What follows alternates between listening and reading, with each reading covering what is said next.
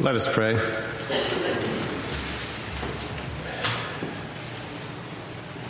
Gracious God, we have heard so many voices this week,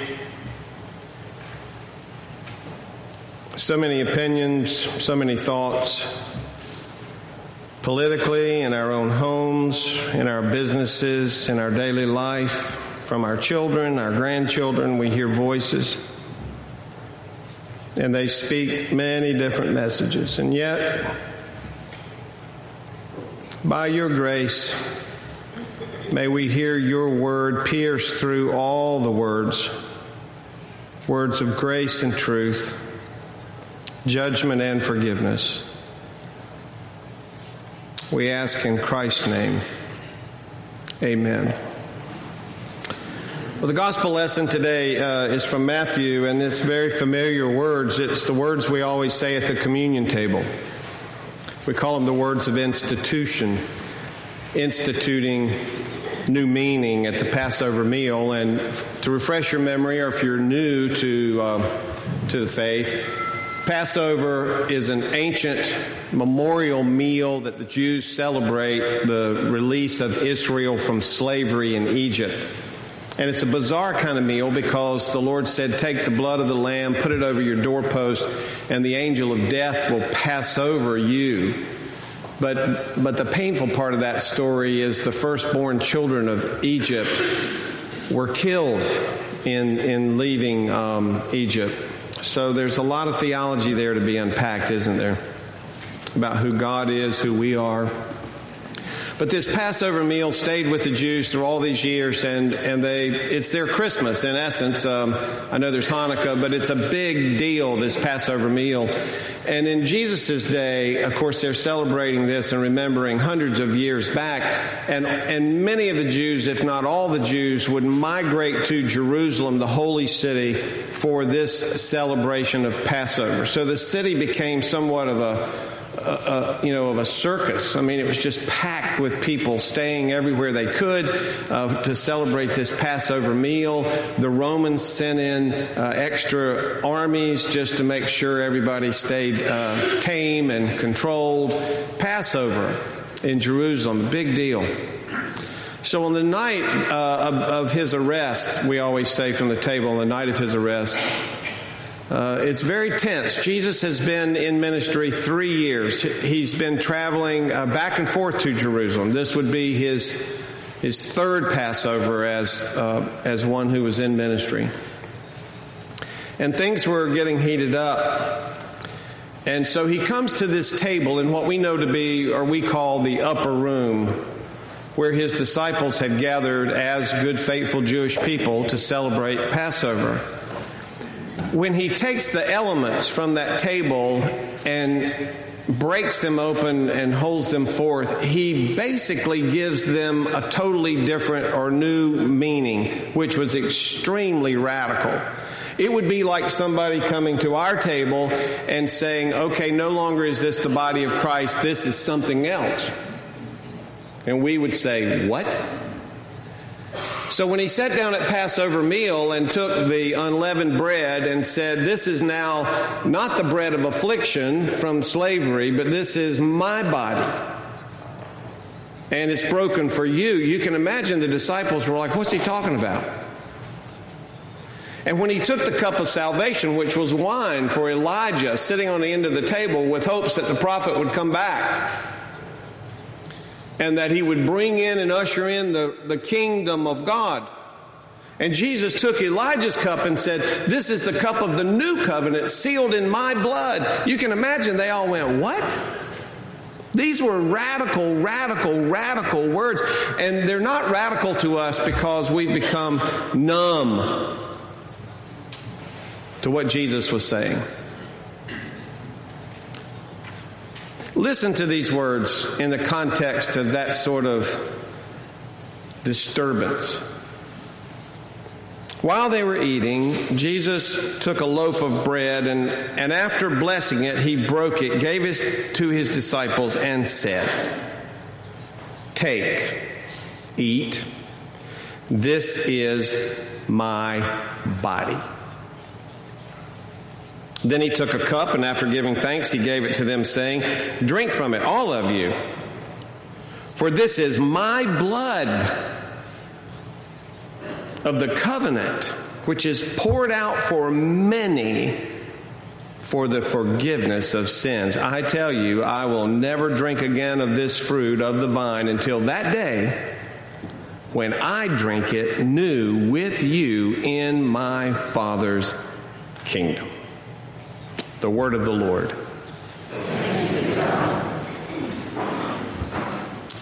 Those are powerful, life changing words. Poured out for many for the forgiveness of sins.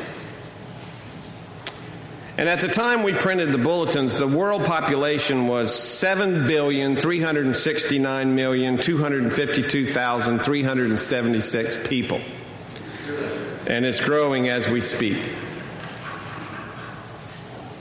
So, who are all those people? Well, they're wonderfully diverse. They speak a multitude of languages, and they are of various colors. So it tells us one thing God is not boring. And apparently, God didn't want to look at the same kind of people and listen to the same kind of language all the time. So we are diverse. Regardless of what nation they are in or what social class they belong to, most, a lot of these people bear children. They recreate. And this apparently is God's idea. And some of them get to be grandparents, which is what we all live for.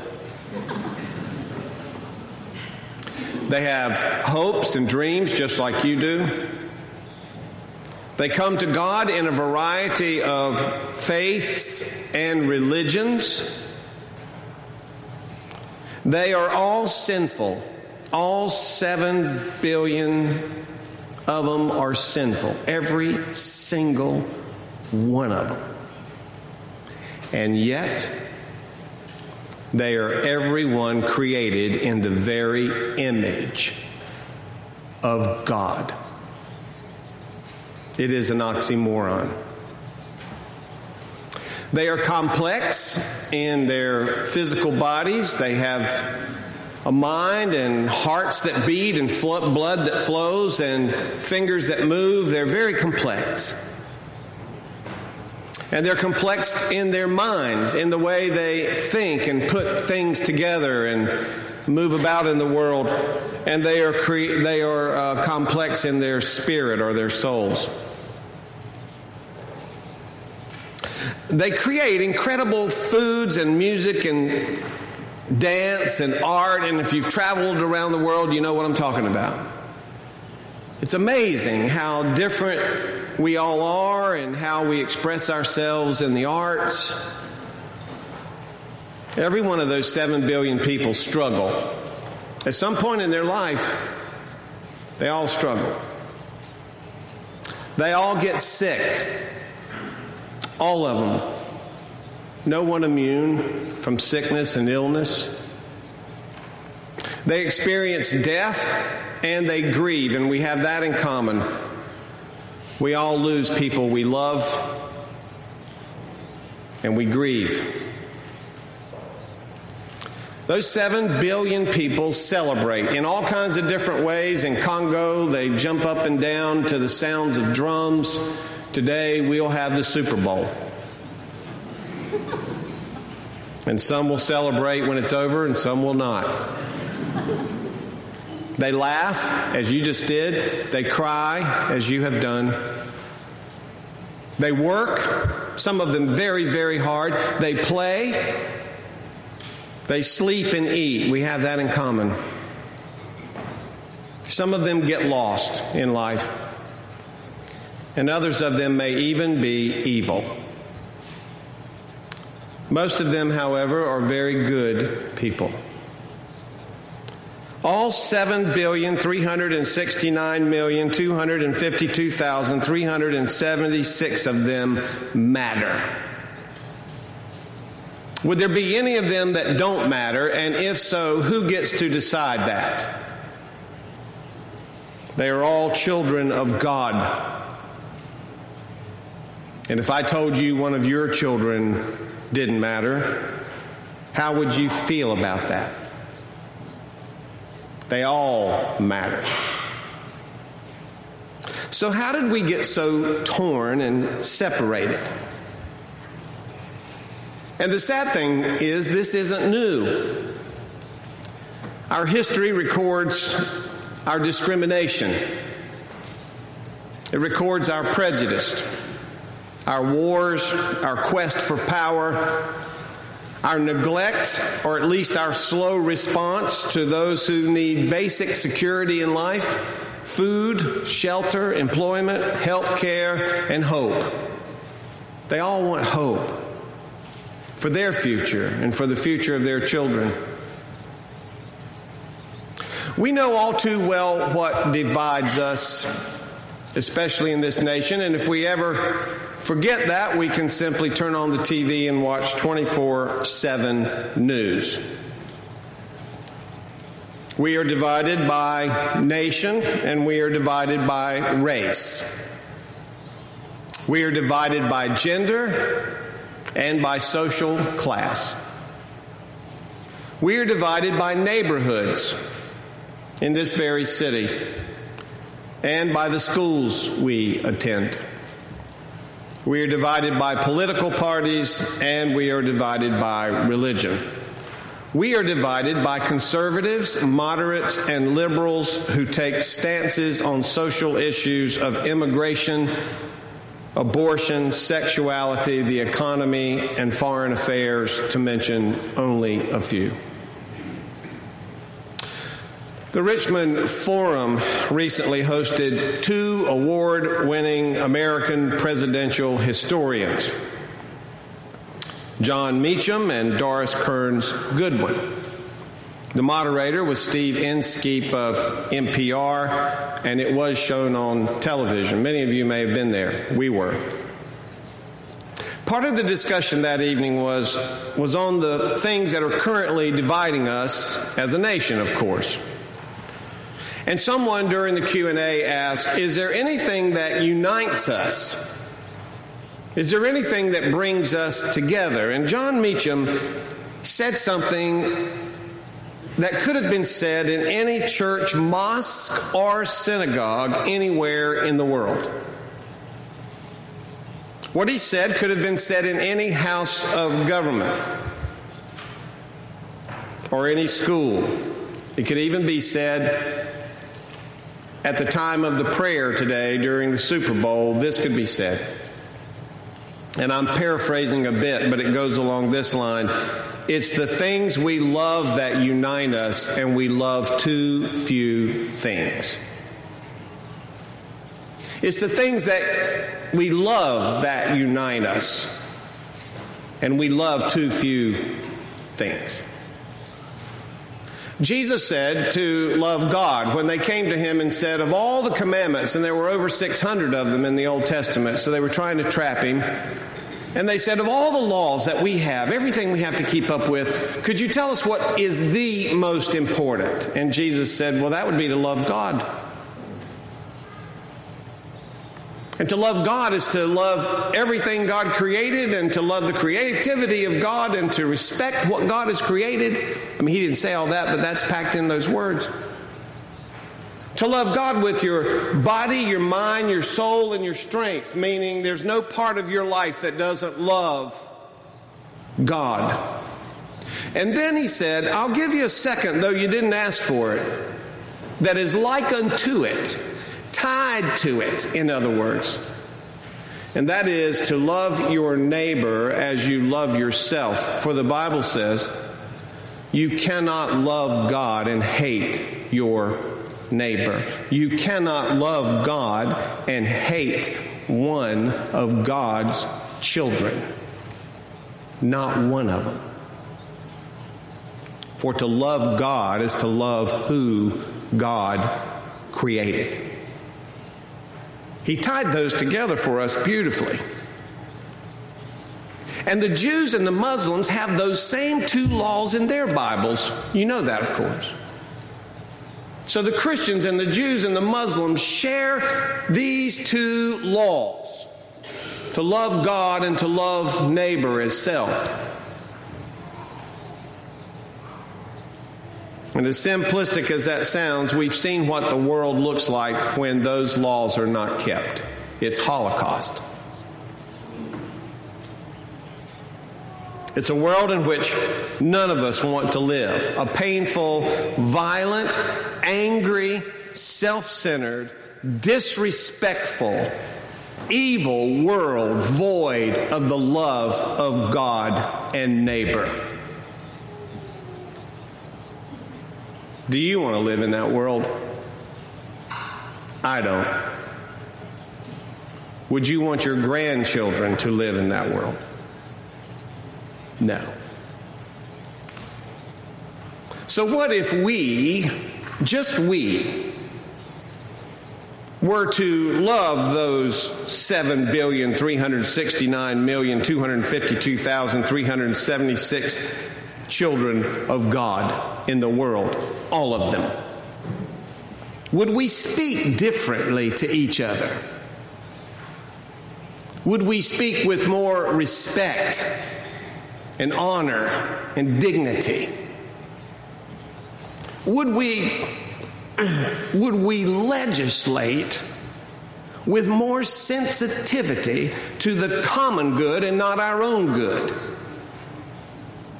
And would we talk less, which would be refreshing, and learn a little bit more by listening to each other?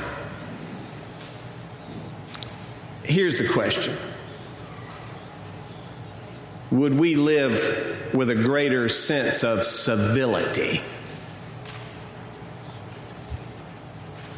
Christ went so far as to say, I'm not just talking about Valentine's Day love. He didn't really say that, but you know what I mean.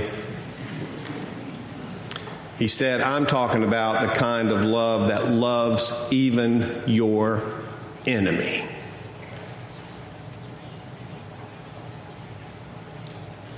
It's one thing to disagree with each other, and we all do. Right now, we all do. But it's another thing to demonize the other person. We have options as Christians. I can't speak for the others, but I can speak for us. We have options. There's, excuse me, there's one more seat at this table. Along with those seven billion people who were invited to the table of God's love and grace, there's one more seat. For Jesus said he would one day join us there to drink the wine of forgiveness and reconciliation in our Father's kingdom. That kingdom does not belong to the United States nor does it belong to Great Britain or to Iran or to Iraq or to Africa. Jesus is talking about a kingdom that belongs to God, where there's only one king and one law, a kingdom that has different priorities, rules, power, and priorities and purpose.